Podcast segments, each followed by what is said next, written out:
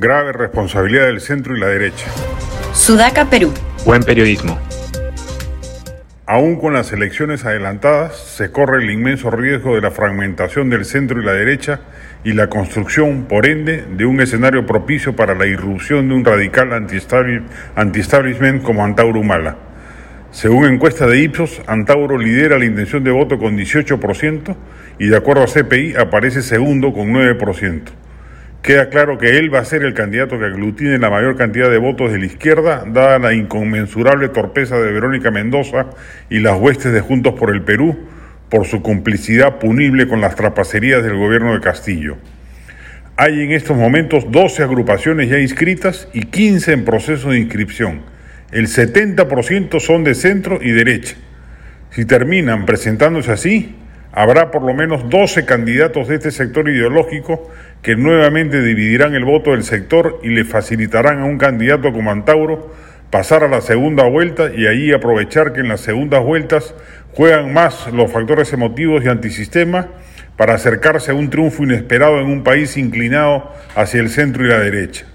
La última encuesta del IEP es clara al respecto y confirma nuestro acerto hipotético.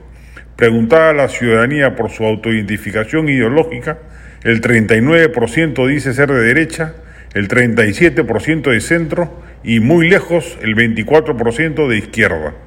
Lo normal sería que la jornada definitoria la disputen dos candidatos de derecha o uno de centro versus uno de derecha, quedando la izquierda rezagada.